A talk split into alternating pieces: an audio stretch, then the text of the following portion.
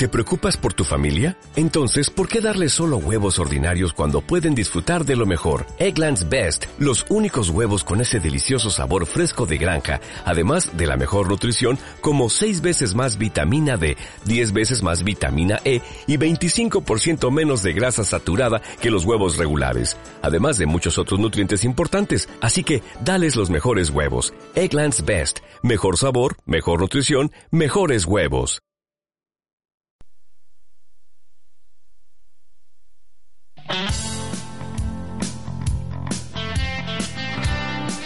Aquí comienza Despacito y Buena Letra, el programa de entrevistas literarias presentado por Encarni Arcoya. Dame una razón para que de mis labios no salga una promesa. Muy buenas tardes a todos y bienvenido una semana más a Despacito y Buena Letra.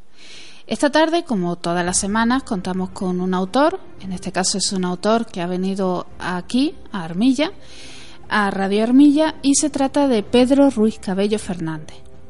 Pedro es un autor granadino, concretamente vive ahora mismo en Atarfe, y tiene en su haber las no menos eh, desdeñables, por alguna manera de decir, ocho novelas ya publicadas. Se dio a conocer primero como poeta, pero también escribe ahora mismo novela. Y además una de las últimas, una novela histórica, de la que nos va a comentar un poquito más. Es profesor de lengua y literatura en el Instituto de Enseñanza Secundaria y Liberis y nos ha traído algunas novelas que vamos a comentar en esta entrevista a lo largo del programa. Así que paso a darle la bienvenida a Pedro. Pedro, muy buenas tardes. Muy buenas tardes. Encantado de estar aquí en Armilla. Además, yo estuve aquí de profesor en el, en el curso 92-93 y conservo unos gratos recuerdos, tanto del alumnado como de, del pueblo. Pues miren, si hay algún oyente que nos está escuchando, pues ya saben que aquí tenemos a alguien que ha estado en Armilla y que además les puede haber enseñado. Pedro, para aquellos que no te conozcan, ¿qué nos puedes contar un poquito más sobre ti, aparte de lo que yo ya he comentado? Pues nada, yo soy más que nada un aficionado.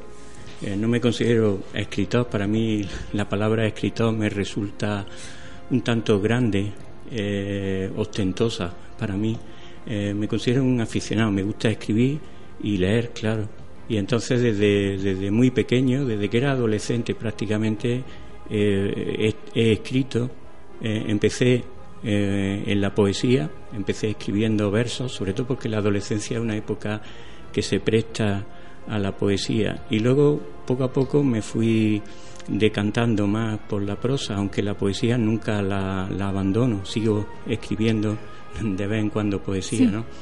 Y ya está, soy profesor y llevo ya pues vein- más de 25 años dedicado a la enseñanza, he pasado por muchos sitios y ahora estoy en mi pueblo, en Atarfe, eh, donde, bueno, pienso seguir allí ya hasta el final.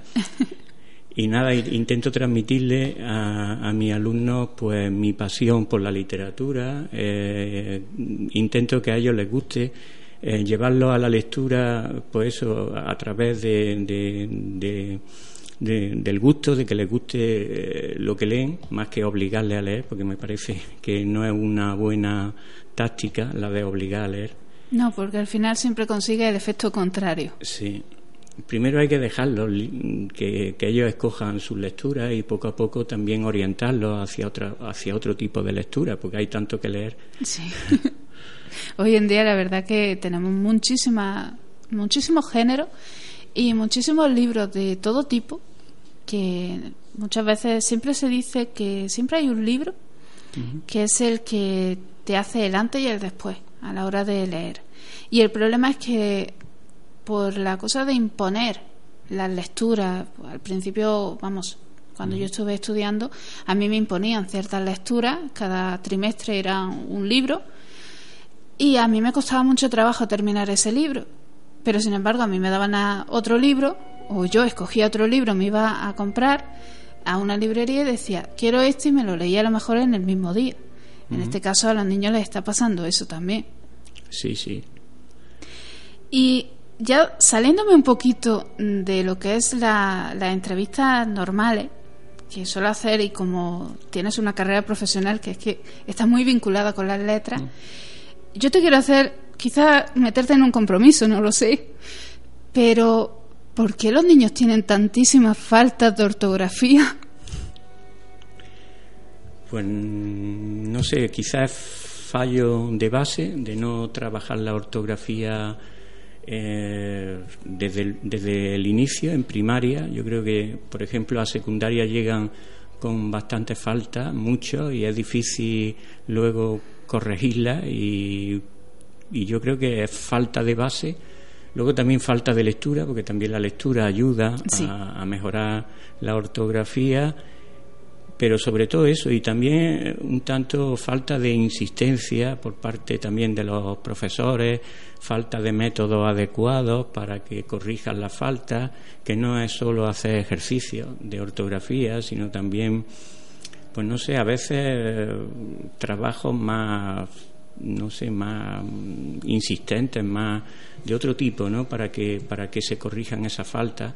Le hace falta también escribir. Eh, yo creo que, escribiendo es como también se corrige, que ellos presten atención a lo que escriben y que poco a poco corrijan la falta. Eh, eh, yo creo que es mm, fallos por parte de los alumnos, fallos también por parte de los profesores, de los maestros y, también del sistema en general. Porque también mm, a veces los profesores de lengua cuidamos la ortografía, pero se descuida en otras asignaturas. Entonces no se consiguen los objetivos. Eso es cierto, porque a lo mejor cuando estás en clase de lengua te dicen, no, tienes que escribir los números mm, que no pueden ser números numerales, vamos. Mm. Tiene que ser de letra y ponerlo y demás cuando llega a matemáticas te dicen, no, tiene que ser de... Cuando llega a naturales te dicen, no, tú ponlos como te dé la gana. Claro, ahí, ahí hay un fallo entre profesores también, quizá la comunicación entre los profesores, llevar cada uno la clase como sea, pues eso también les falla un poco. Centrándonos eh, ya en tu, en tu caso como escritor, que aunque tú digas que es una palabra muy grande, yo considero que una vez que ya se han escrito ocho libros, ya por lo menos un escritor eres. Sí, sí. En este caso sí. ¿Cómo es el proceso de escritura que tú tienes?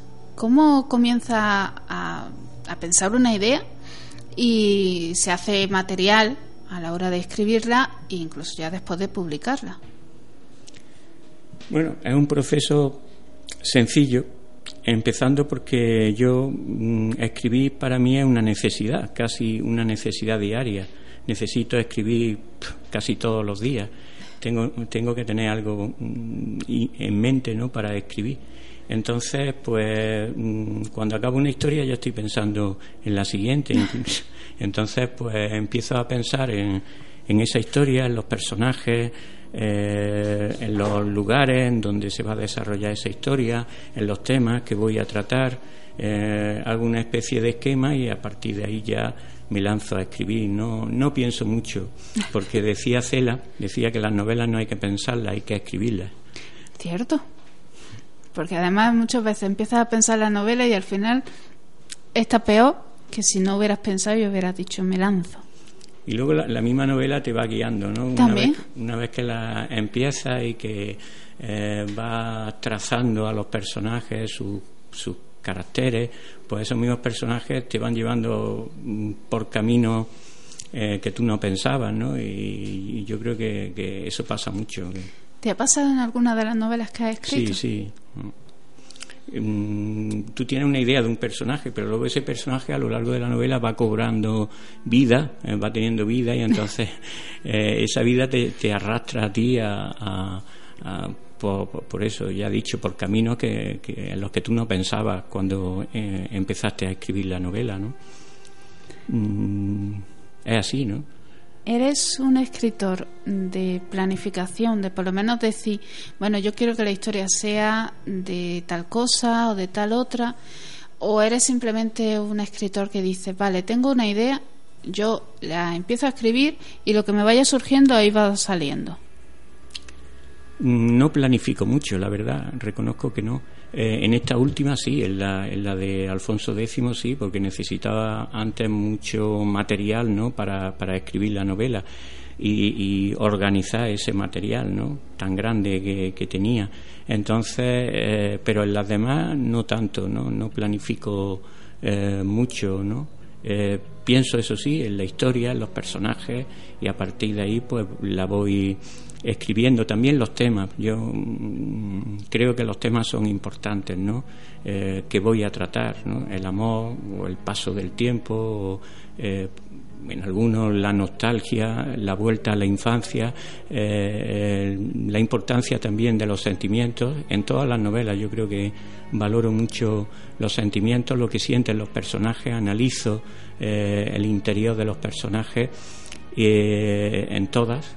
Incluso en la de Alfonso X, yo creo que a lo que he dado más importancia es a los sentimientos que va, que va teniendo eh, el personaje a lo largo de su vida.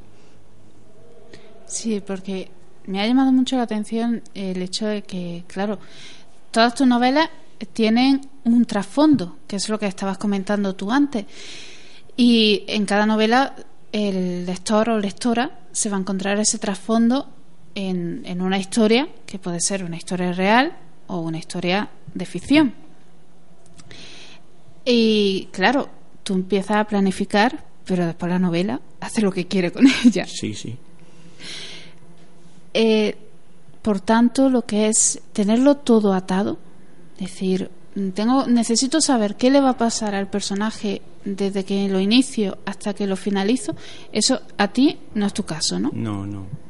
En alguna novela más o menos tengo el final, más o menos sé cómo va a acabar, pero pero hasta que no la escribo hasta que no escribo ese final tampoco sé cómo va a ser. Sí pues te puede dar un giro tremendo y decir este personaje que a lo mejor moría pues ya no fallece ya está vivito y coleando. Sí sí. Qué me dices de las manías tienes algunas a la hora de escribir sí tengo algunas. ¿Nos puedes contar algunas? Sí, bueno. Eh, quizás los momentos del día en los que escribo eh, por la noche no escribo porque mm, ya estoy cansado, sobre todo cuando estoy en el periodo en que estoy trabajando, pues ya a partir de las 10 es imposible, ¿no? Tengo la mente muy fatigada, eh, escribo mayormente por las tardes, eh, los huecos que tengo después de comer. Me gusta tomarme un café antes de escribir, porque el café también pues me espabila un poco. Y, y luego también los fines de semana, también escribo por las mañanas, ya que no puedo escribir por las mañanas durante los días de semana, pero en los fines de semana sí aprovecho las mañanas. Eh, una afición que tengo, además de la escritura, es correr. Me gusta correr y entonces por las mañanas suelo salir a correr y después de correr tiene uno la mente mucho más despejada y también aprovecho para estar un rato escribiendo. ¿Y qué género o qué géneros son los que ahora mismo has estado escribiendo y que tenemos publicados de libros tuyos? Pues hasta ahora han sido.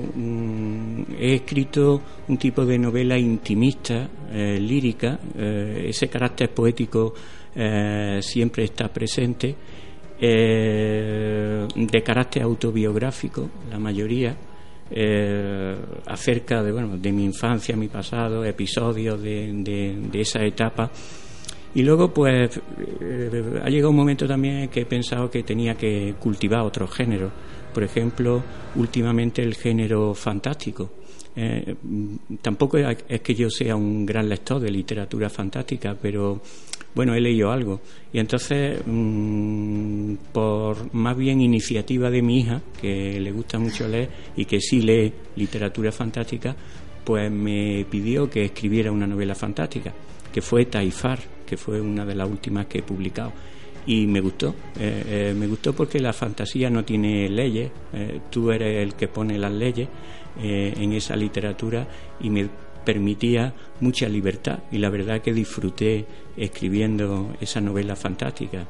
Incluso tengo una segunda parte que está inédita de Taifar y luego después pues el género histórico con Alfonso X el Sabio.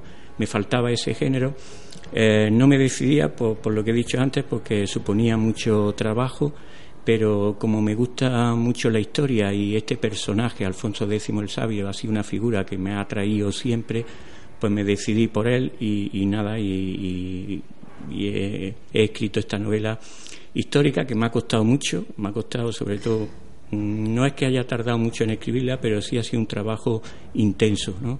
Porque a lo mejor escribía algo, tenía que consultar, a ver si eh, no había cometido algún, fallo y entonces pues me ha costado bastante.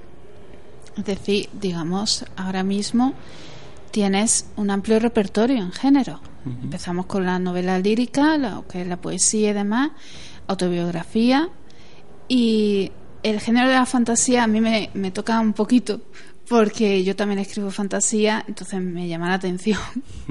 y coincido contigo en que nos convertimos un poquito en, creadores de esos mundos y nos permite la libertad de decir, bueno, yo quiero que haya rosas moradas o rosas azules y habrá rosas azules porque yo lo digo, no por otra cosa.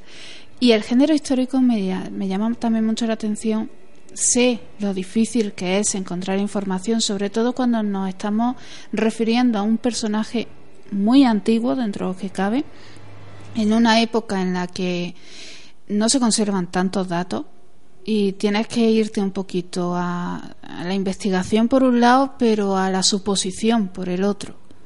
Y en este caso pasa eso. Sí, sí. A la hora de publicar, ¿Cómo ha sido tu experiencia con, con las editoriales o con autopublicación y demás? Pues han sido editoriales pequeñas mm, en las que he publicado eh, con pocos ejemplares.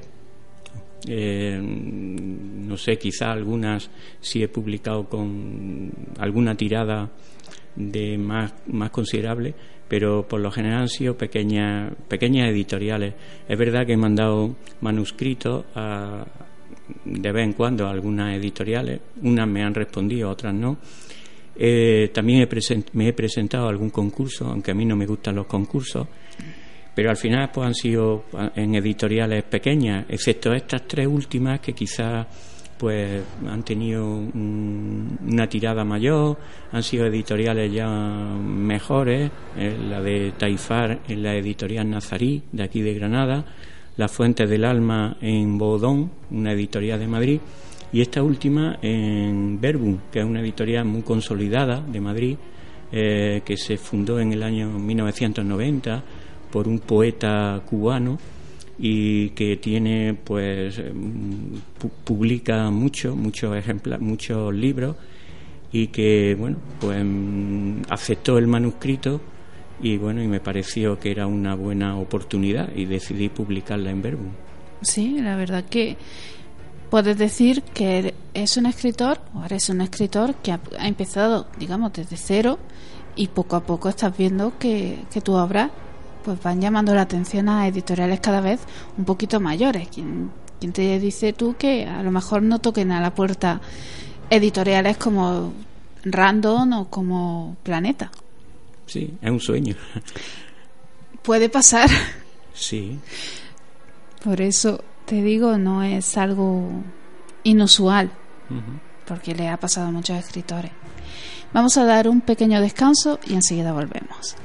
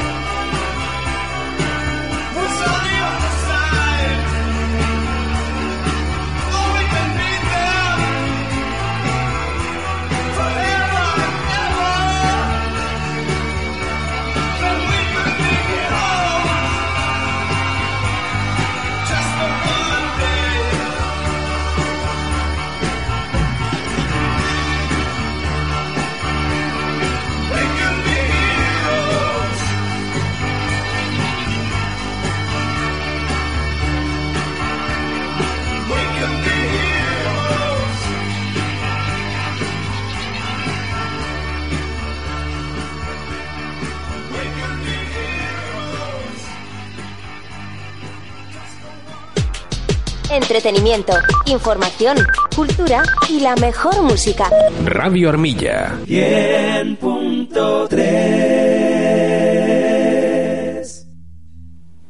Ya estamos aquí de nuevo en Despacito y Buena Letra. Y tengo a mi lado al autor Pedro Ruiz Cabello Fernández, que le recordamos el nombre por si quieren alguno de sus libros, que dentro de poco nos dirá dónde podés comprarlo. Y Pedro, he comentado antes que son ocho novelas las que tienes escritas ahora mismo.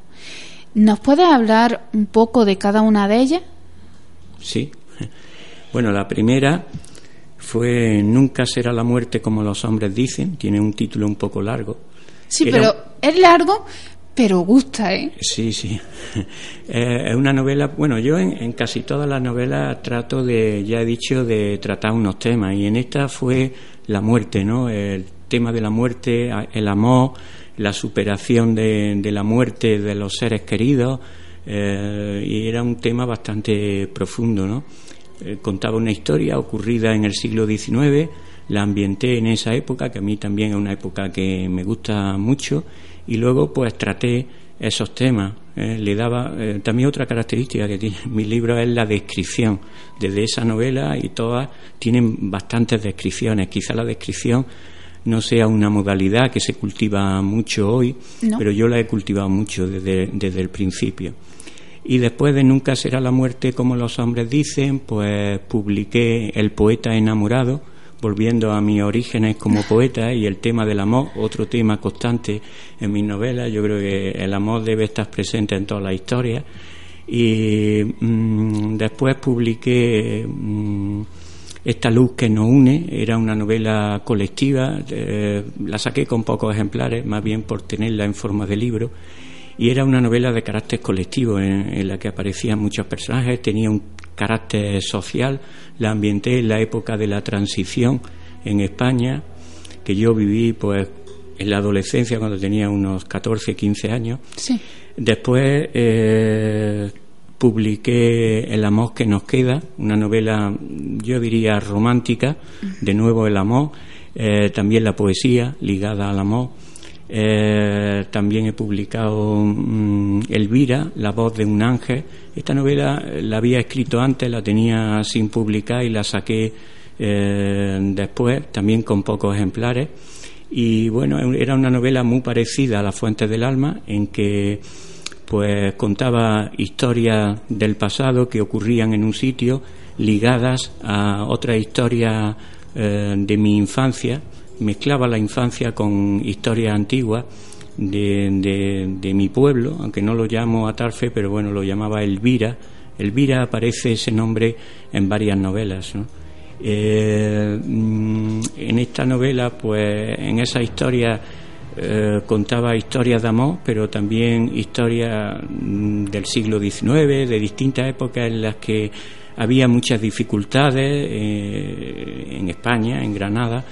Eh, también mm, alguna historia estaba localizada en el periodo de la guerra civil, en vista desde el lado de mm, más bien tratándola de una forma conciliadora, mostrando una historia ejemplar de perdón. Y, y bueno, esa fue Elvira, la voz de un ángel. Y después estas, estas tres últimas, eh, que han sido Las Fuentes del Alma, eh, también muy parecida a Elvira, pero había muchas historias antiguas que todavía que me faltaba contar, ¿no? Sí. Y muchos también episodios de mi infancia que tampoco había contado.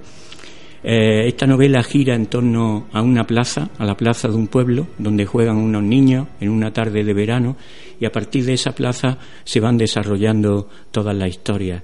Luego está Taifar, la siguiente novela, esta novela fantástica, ambientada en un lugar imaginario, en un reino imaginario que es fácil de identificar con Granada, con- sobre todo con la Vega de Granada, Granada, la Vega. Eh, ahí se desarrolla esta novela en la que aparecen personajes fantásticos como hadas, duendes, que se relacionan con, con los protagonistas de, de la novela. Eh, es la historia de un príncipe que tiene que superar una prueba eh, y al final pues se le presenta eh, un episodio en que tiene que ofrecerse como víctima para salvar a su pueblo. Lo hace por amor y por amor se salva y por amor salva a su pueblo. Eh, y la última, pues en, castellano derecho, ¿no? Eh, esta novela histórica sobre Alfonso X el Sabio. De todas las que nos acabas de nombrar, eh, te vuelvo a poner en un compromiso, lo sé. ¿Cuál es tu ojito derecho? Pues, si digo la verdad, Quizá la primera, nunca será la muerte como los hombres dicen, porque fue la que más me costó, fue la primera. Eh, tardé muchos años en escribirla, no porque sea muy larga, sino porque escribía, dejaba pasar el tiempo, luego volvía a repasar lo que había escrito, no me gustaba, lo rehacía y tardé mucho, tardé cinco años en acabarla. Esa y la última, en castellano derecho, porque es la que más trabajo me ha costado, la que, en la que he puesto también más ilusión, más ganas. Eh, como es la última, eh, pues he, intentado que, sea la mejor. No sé si es la mejor, pero lo he intentado. Bueno, siempre dicen que un escritor, conforme va sacando libros, va mejorando. Sí, sí. Según los comentarios que le van dejando la gente, o también la madurez que la propia mm. persona va obteniendo de esos libros se va mejorando poco a poco. Y en este caso no dudo que también habrán mejorado y mucho. Porque cuando una cosa, cuando una novela o una historia nos cuesta mucho trabajo sacarla, eh, ponemos quizá el doble de empeño en, ver la luz de esa novela y en decir, tengo que estar orgulloso. Y después también nos encontramos con el problema de, de decir, bueno, ahora empieza otra novela. Y te encuentras el miedo de que esa otra novela no sea tan buena como la que acabas de escribir. Sí, eso pasa. Pero lo que has dicho es cierto, ¿no? Eh, uno va madurando y yo creo que, que mm, poco a poco va, va, consiguiendo un estilo, un estilo que lo, que lo, que lo define. A mí yo me he ido encontrando eh, poco a poco ese estilo, ¿no? a partir de la segunda, quizá la tercera novela, me he dado cuenta de que, de que escribía ya con un estilo propio, que no era el del principio, que no era el de la primera novela, un estilo distinto, no más maduro, con más recursos, eh, incluso tardaba menos en escribir la novela, ¿no? tenía ya más facilidad, más técnica. En el caso, en este último libro, que es el que nos vamos a centrar ahora un poco más, ya no derecho. Bueno, hay títulos que, que los tengo en la cabeza cuando empiezo a escribir una novela, ¿no? Eh, en este caso no lo tenía, no podía titularla Alfonso X, pero hay tantas biografías de Alfonso X que se han escrito que, se titulan así. Podía mm, hacer, hacer referencia al sueño, a, algo así como a un monarca soñador, porque Alfonso X pues tenía unos sueños que luego no se realizaron y, luego, pues como le di mucha importancia a, la lengua eh, en la obra, a su obra histórica, jurídica, eh, científica y a la importancia que tuvo, que tuvo la gestación del castellano, de esta lengua, pues consideré que, debía ponerle este título, ¿no? que además está sacado del prólogo de una de sus obras que decía que tenían que estar su, su obra escrita en castellano derecho, en castellano correcto, porque es una época en que el castellano todavía eh, no era una lengua escrita, era una lengua oral y faltaba darle pues esa solidez, ¿no? como lengua escrita. y entonces quería que sus colaboradores pues escribieran en un castellano correcto eh, y, y, por eso escogí ese título. Sí, porque creo recordar que en esa época por lo que he leído. Mm. Eh, había mucha rivalidad quizá entre lenguas, entre el leonés y el castellano. No se decidían por un, idioma, digamos, un, lenguaje universal. Y Alfonso X el Sabio fue quizá el, el que defendió a ese castellano y el que logró muchísimas cosas a nivel cultural, que es mm. algo que, que nos parece que viene de otro mundo pero no, viene de aquí, de España, y, además que es una cosa española, aunque no la conozcamos. Sí, sí. Bueno, eh, no es que existiera rivalidad, pero eh, sí existían otras lenguas en, la península, el gallego-portugués, el leonés, el aragonés, el castellano, convivían, incluso había lenguas de transición entre castellano y leonés o entre leonés y, gallego, pero al final se decidió por el castellano. También se podía haber decidido por el leonés porque él era rey de Castilla y León, pero escoge el castellano porque el castellano ya se estaba utilizando más en la Chancillería como lengua de los documentos oficiales, se estaba utilizando más que el leonés y entonces elige por eso eh, el castellano. Exacto. En, concretamente, en el libro en castellano derecho, eh, aquel que lo lea o aquella que lo lea va a encontrar un poco la biografía completa de Alfonso X el Sabio. No, no porque hay muchos datos. Tampoco quería yo hacer una biografía, una eh, digo ahí que es una biografía novelada, pero pero no es exactamente una biografía porque porque bueno hay muchos datos sobre él, eh, muchos episodios y entonces era imposible contarlo todo, ¿no? Toda su vida. Eh, eh, y lo que hice fue elegir, elegir aquellos episodios que consideraba más importantes, decisivos, y luego también otros episodios que lo he contado de forma resumida, pero no, no, no aparece todo, era imposible. Vamos a dar el pequeño corte publicitario y enseguida volvemos.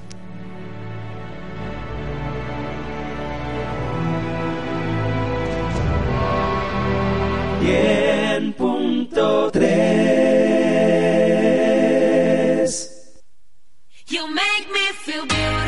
Instalaciones Técnicas Melero.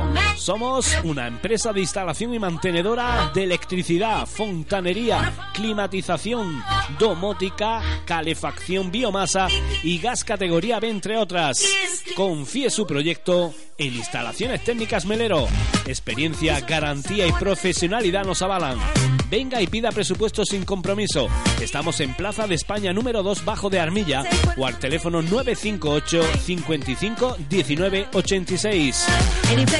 Instalaciones técnicas Melero.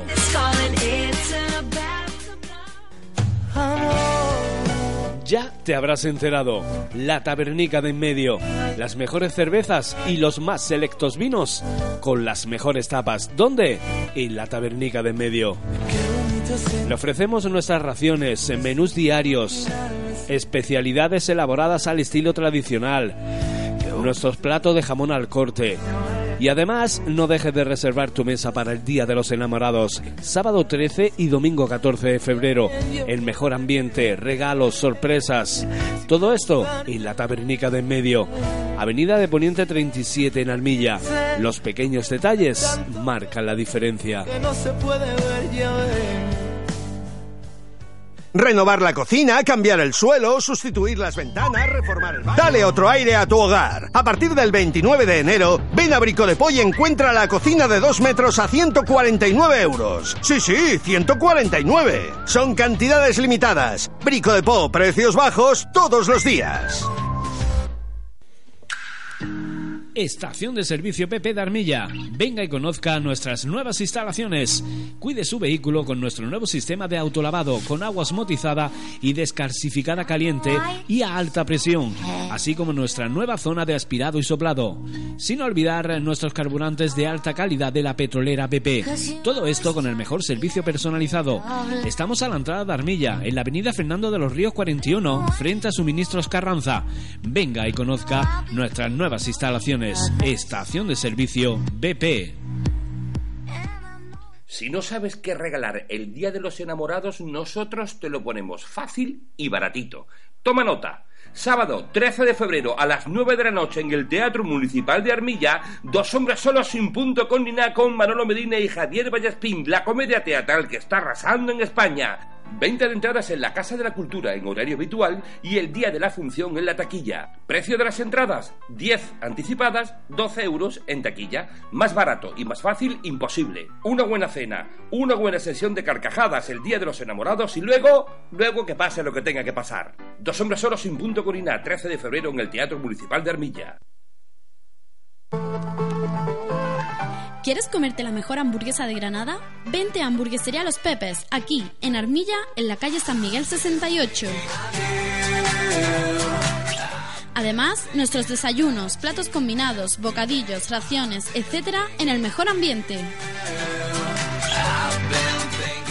Más de 30 años de experiencia hacen con nuestros productos de calidad que seamos un referente.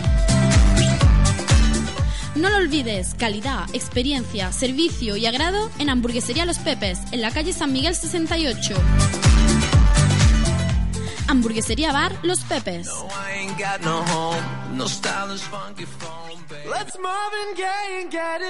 ¿Buscas un regalo para tu pareja en el Día de los Enamorados? Pues en Armilla tenemos la mejor solución. Blueberry, calzados y accesorios. Encontrarás la mejor relación calidad-precio. Gran surtido en calzados, eh, con la mejor selección en zapatos de fiesta y casual. Tenemos además lo último en bolsos, la más selecta bisutería y una amplia variedad en pañuelos y accesorios. Todo ello con un 20, 30 y 50% de descuento. Blueberry, calzados y accesorios. Nos encontrarás en calle Real de Motril 5 de Armilla. No arriesguen su regalo. Regale Blueberry.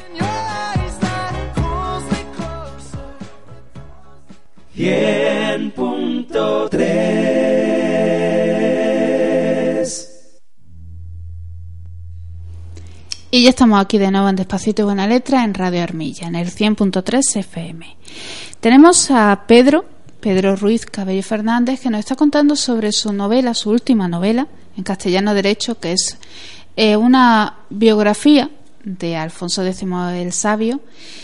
Nos había comentado que no es toda la, la biografía del propio rey, porque tendría que ser un libro enorme, y entonces ya si ya de por sí 200 páginas nos parecen mucho, no sé cuántas páginas saldrían de una biografía de alguien tan importante como él, tan importante como- para España. Pero una pregunta y algo que, que quizá destaca tu libro, ¿cuál es ese toque único que tú le has dado a tu libro que los lectores y lectoras pueden obtener de tu libro que no obtendrían de otro? Bien, yo conforme leía la biografía de Alfonso X el Sabio, me fijaba en el lado humano ¿no? de él, en sus sentimientos, en sus sueños, y, vi lo importantes que fueron esos sentimientos, esos amores que tuvo, eh, muchas veces extramatrimoniales, eh, en aquella época se llevaban, eh, mm, hijos que tuvo también bastardos, los sufrimientos que, pasó, porque mm, hay un biógrafo de Alfonso X que dice que fue quizás el monarca más desgraciado de la historia de España. Y la verdad es que, sobre todo en sus últimos años, lo pasó fatal. Y yo me, me fui fijando en eso, ¿no? en cómo iba evolucionando el personaje eh, en su vida íntima, eh, a, a toda- a todo lo que se tuvo que enfrentar. Se tuvo que enfrentar a la traición de hermanos, a uno de ellos lo tuvo que ajusticiar. Eh, eso pesó en su conciencia hasta, hasta su muerte. Eh, en, un periodo muy corto de tiempo, él quería ser emperador de, de Europa. Eh, su sueño era ese. Durante muchos años persiguió ese sueño de ser emperador de Europa y al final no lo consiguió. Tuvo que renunciar a ese sueño y justo cuando tiene que renunciar, pues dos hijos suyos murieron. ¿eh? En poco tiempo murió una hija, luego su hijo, el heredero, el que iba a ser su sucesor, también murió. Un amigo suyo, eh, Nuño González Velar, también muere poco después. O sea, fue una cadena de, de tragedias en, en su vida. Y, luego ya en su último periodo en- encima tiene que enfrentarse a la traición de su hijo Sancho, que fue el que después le sucederá, eh, que, bueno que se le subleva, se de- le declara una guerra, eh, todos sus hijos, incluso su mujer violante, se ponen de parte de, de Sancho, él se queda casi solo eh, en Sevilla con unos con, con- con muy pocos eh, fieles hombres que, que lo habían seguido y, y, bueno, fue un desengaño tras otro. Y luego el final, el final un poco ejemplar, ¿no? Porque yo creo que Alfonso X fue un rey conciliador que no pudo hacer todo lo que quiso, bien por la oposición de los nobles, que también continuamente se le estaban sublevando, eh, bien por la oposición de, en este caso también de su hijo, eh, y al final, pues, pues en sus últimos días eh, pide perdón eh, por, todo lo que había hecho mal, eh, sobre todo por esa muerte de, uno de, sus hermanos, y, pide perdón y, también perdona a, todos los que a él le han hecho mal. quizás fue, un, final ejemplar el de Alfonso X. Sí, lo cierto es que sí, y además me llama la atención el hecho de, escoger a Alfonso X el Sabio. Has comentado antes que era una figura importante para ti. Es también una figura muy importante para España, pero cuando te conocí, al principio yo decía historia de España.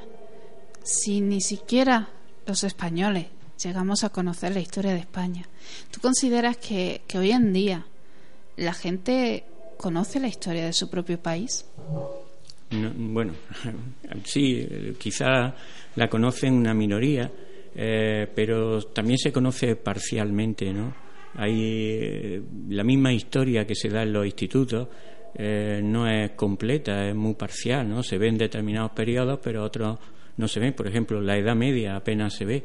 Y bueno, y yo creo que es importantísimo conocer la historia para entender mejor el presente, la realidad yo creo que si conociéramos nuestra historia, pensaríamos de otra manera en el presente, ¿no? Valoraríamos más en determinados hechos. Eh, y bueno, yo tampoco conocía eh, toda la época de Alfonso X, he conocido muchas cosas, ¿no? Eh, la importancia que tuvo el siglo XIII para España, los reinados de Fernando III el Santo, de Alfonso X, fueron trascendentales para la historia de España. Luego hay, también un personaje que aparece en la obra que, quizá merece otra novela histórica, que es Berenguela, la abuela de Alfonso X, que influyó mucho en él en la, infancia y que le inculcó el amor a la historia eh, de España. Por eso eh, Alfonso X estaba empeñado en escribir una historia de España y una historia general por ese amor a la historia que le había transmitido su abuela Berenguela.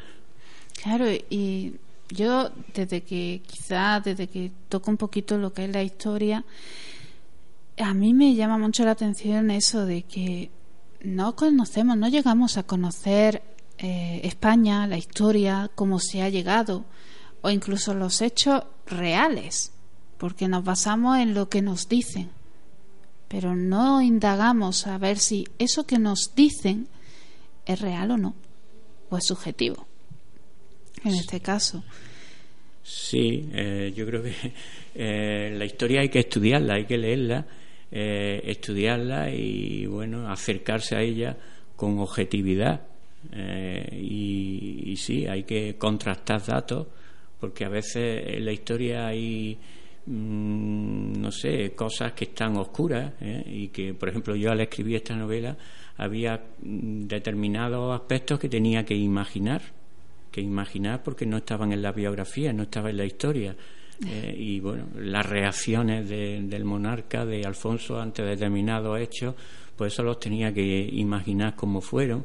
Eh, en fin, otros personajes que no aparecen muy definidos eh, en la biografía, yo también los tenía que imaginar, como el mismo amigo este, Nuño González de Lara, que tanta importancia tuvo en él, o el Ayo García, que fue el que lo crió y educó eh, en, su, en una etapa de su infancia, pues sí, uno tiene que poner parte de imaginación, pero la historia está para estudiarla, para, acercarse a ella y leerla y, estudiarla. Y hacerla parte de nosotros mismos también. Sí. Eh, queramos que o no, es parte de nosotros y tendría que sentirnos, quizá tendríamos que sentirnos orgullosos de ser españoles, aunque se hayan hecho cosas malas. Pero bueno, todas las personas somos cosas buenas, cosas malas. Sí, eh, yo creo que eh, la idea, por ejemplo, de Alfonso X de escribir una historia de España era para que eh, los castellanos conocieran su pasado, porque él valoraba mucho el pasado, porque era la, mejor forma de que el pueblo castellano tuviera una identidad como pueblo. Entonces es lo que pretende, enseñarles la historia para que tuvieran conciencia de, pueblo, eh, de lo que habían sido eh, y, de lo que eran. Era un pueblo todavía en formación en muchos aspectos. Exacto, y que como te había dicho fuera de línea, en este caso, la historia, igual que la palabra, nos da el poder. No hay ni dinero, ni materialismo, ni países, ni guerras, ni nada. Es la propia historia, el conocimiento en general, es lo que nos da el poder. Y es algo que, que ahora mismo la gente está olvidando. Sí. Yo creo que eh, en los tiempos actuales falta conocimiento de la historia eh, falta amor a la historia, eh, falta leer a determinados autores que, han escrito sobre esa historia.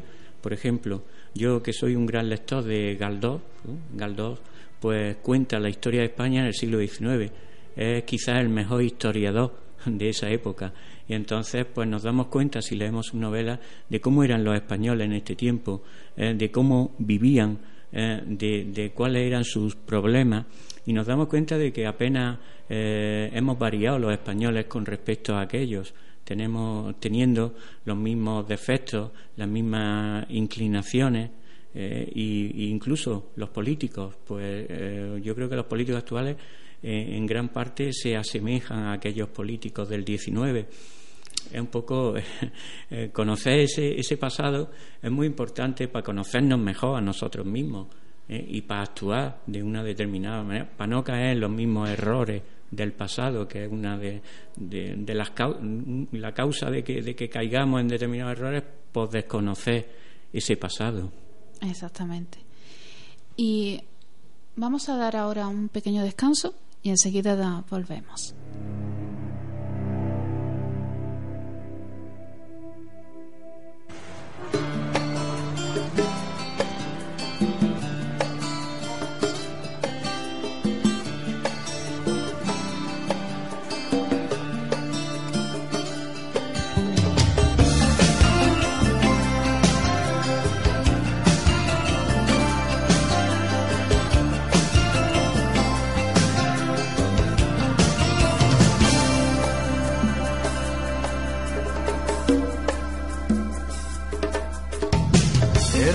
De la noche piloteaba mi nave.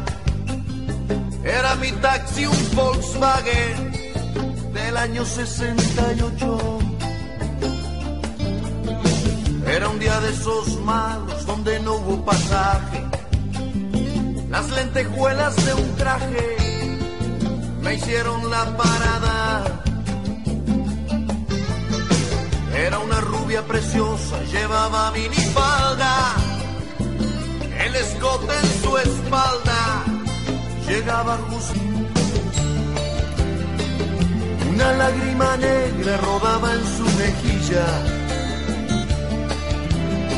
mientras que el retrovisor decía ve qué pantorrillas. Yo vi un poco más.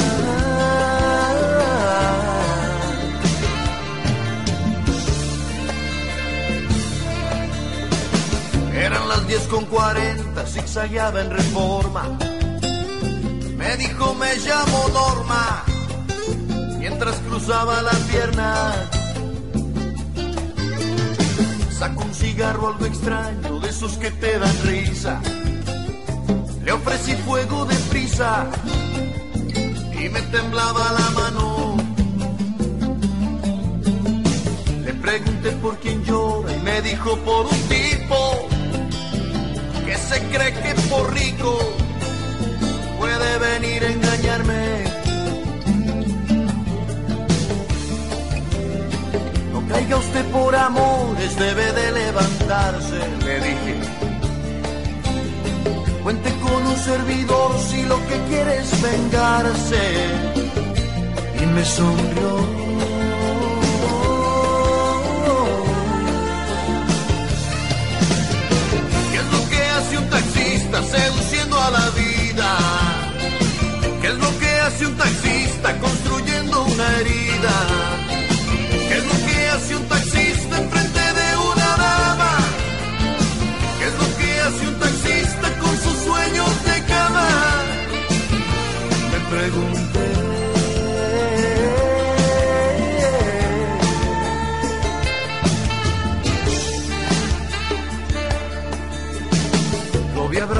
Besando a una humilde muchacha. Es de clase muy sencilla, lo sé por su facha. Me sonreía en el espejo y se sentaba de lado. Yo estaba idiotizado con el espejo empañado. Me dijo doble en la esquina, iremos hasta mi casa. Después de un par de tequilas, veremos qué es lo que pasa. ¿Para qué describir lo que hicimos en la alfombra? Si basta con resumir que le besé hasta la sombra y un poco más.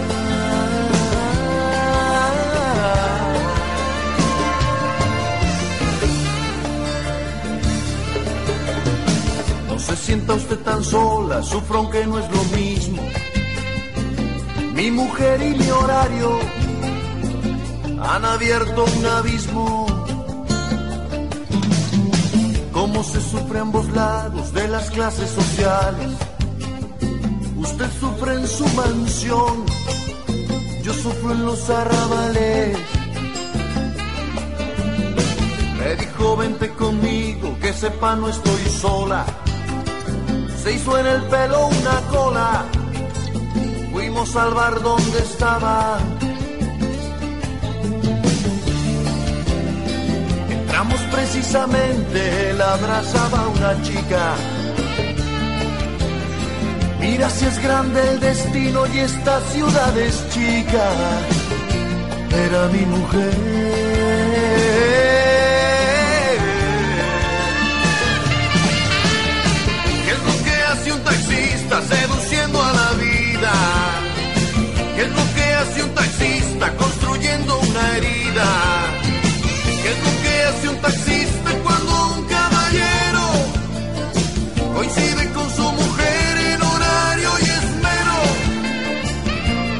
Pregunté.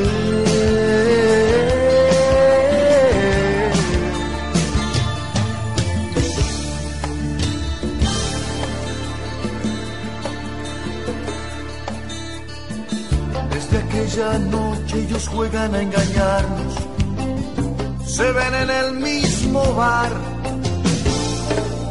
Y la rubia para el taxi siempre a las 10 en el mismo lugar.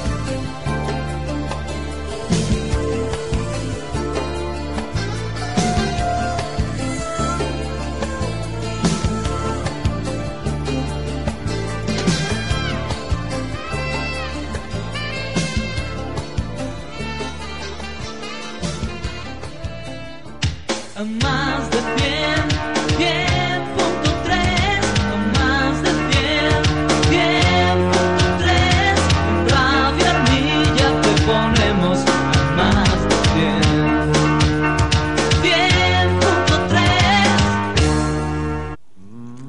Y ya estamos aquí de nuevo en Despacito y Buena Letra.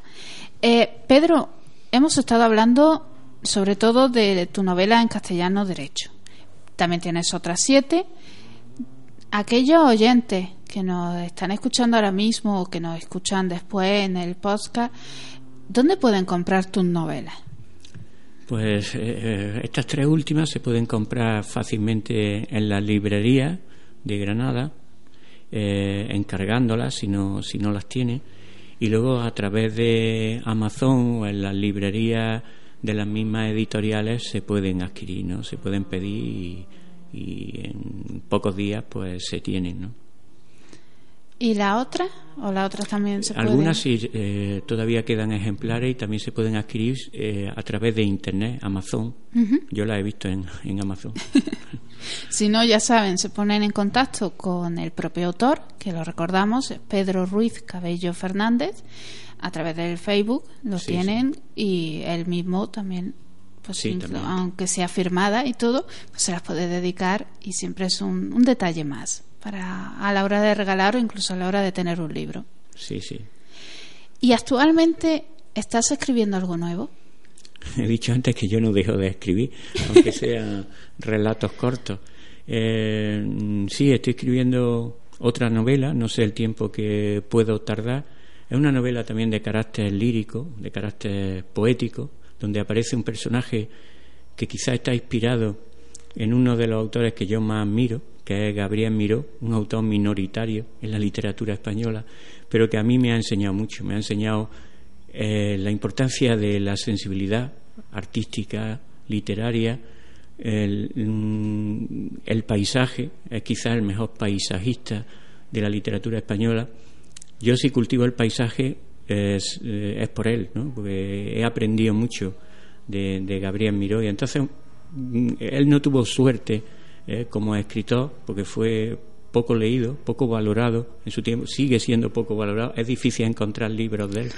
Y, y bueno, y, está inspirado un poco en él. Utiliza un personaje que también eh, está inspirado en él, pero al mismo tiempo me veo reflejado en él, es un alter ego eh, que bueno que tiene una serie de experiencias, es también escritor, eh, un poco autobiográfico en ese sentido, que no tiene mucha suerte en cuanto a la publicación de su obra. Eh, también aparece el tema del amor, inevitable en la historia, y bueno, y eso es lo que estoy escribiendo. Has dicho que es eh, un poquito lo que es literatura lírica ahora mismo, novela lírica, y tú empezaste como poeta. Sí. Me gustaría que antes de despedirte eh, nos leyeras alguno de esos poemas que tú has escrito y que los oyentes también escuchen que, que se pueden sacar con poquitas palabras, digamos, se puede sacar un gran sentimiento. Sí, voy a leer un poema. eh, estos poemas son recientes, de mi etapa anterior, pues conservo, pero mm, no conservo la verdad mucho. Y bueno, y mm, hará unos 10 años que empecé otra vez a escribir poesía, porque la poesía, eh, sobre todo, eh, se trata de expresar sentimientos, ¿no? Y quizá hay eh, sentimientos que solamente se pueden expresar en forma de poema. Uno de ellos es el amor, aunque también he dicho que aparece en mis novelas, ¿no? Entonces voy a leer un poema de amor eh, de un- eh, que parte de unos versos de Pedro Salinas, que para mí es un poeta que cada vez me gusta más, es uno de los poetas que más leo. Y bueno, empieza con una cita de él que dice, sé entre todas las gentes del mundo que solo tú serás tú. Y dice, te quiero a ti, no a la imagen que de ti he creado, exagerada y defectuosa. Te quiero como eres ahora, como había sido antes de que te conociera, en un mundo extraño que se me vuelve, de unos contornos claros, merced a tu presencia. No, no quiero tu imagen bella y reconocible, envuelta en prendas y en dones prestados. Tú has de ser tú, sin atributos que te desvirtúen, sin nada postizo que te enajene, tú única y radiante. Te quiero a ti, al alma que en ti anida, confundida con tus entrañas, con tu corazón de ángel admirable. Te quiero libre, sin fatigas de ser cansado de su nombre. Te quiero como eres, como te presenta a diario a mí, en sueños que transforman lo real en materia incandescente. Ya no siento la herida que sangraba en la piel de mi pasado. Tú la has restañado con el bálsamo de tu sonrisa, con los óleos de tu mirada jubilosa. Me has devuelto la alegría, perdida entre retazos de tristeza, la alegría que irradia de tu interior como un fuego alado. Te quiero como eres ahora, como había sido antes, como serás cuando estés ya conmigo. te quiero a ti, no a la imagen que de ti tengo en mi mente febril y soñadora. Tú serás siempre tú en todos los momentos de mi vida. Serás lo que a mí me faltaba, lo que dé plenitud a mi existencia, azarosa, tú siempre tú, por encima de cualquier contratiempo, confundida con mi deseo, ser único que se confunde con el ser que lo quiere, con el ser que lo encuentra en una encrucijada de los siglos, todo dispuesto para que dos seres se encuentren, para que dos seres que antes no se conocían se quieran. Precioso, la verdad que sí. Pedro, te doy las gracias por haber venido, las gracias por, por mostrar esos libros a todos nuestros oyentes, por hacerlos un poquito más cercanos a todos los que nos escuchan y sobre todo por picar la curiosidad de esas personas que ya saben que pueden conseguir tus libros a través de las librerías o a través de ti mismo, a través de Facebook. Muchísimas gracias por haber venido. Muchas gracias a Radio Almilla y especialmente a ti, Encarni.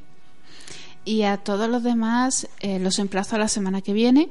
En la semana que viene contaremos con otro autor o autora. Ya saben que yo nunca lo desvelo hasta el miércoles siguiente. Muy buenas tardes a todos.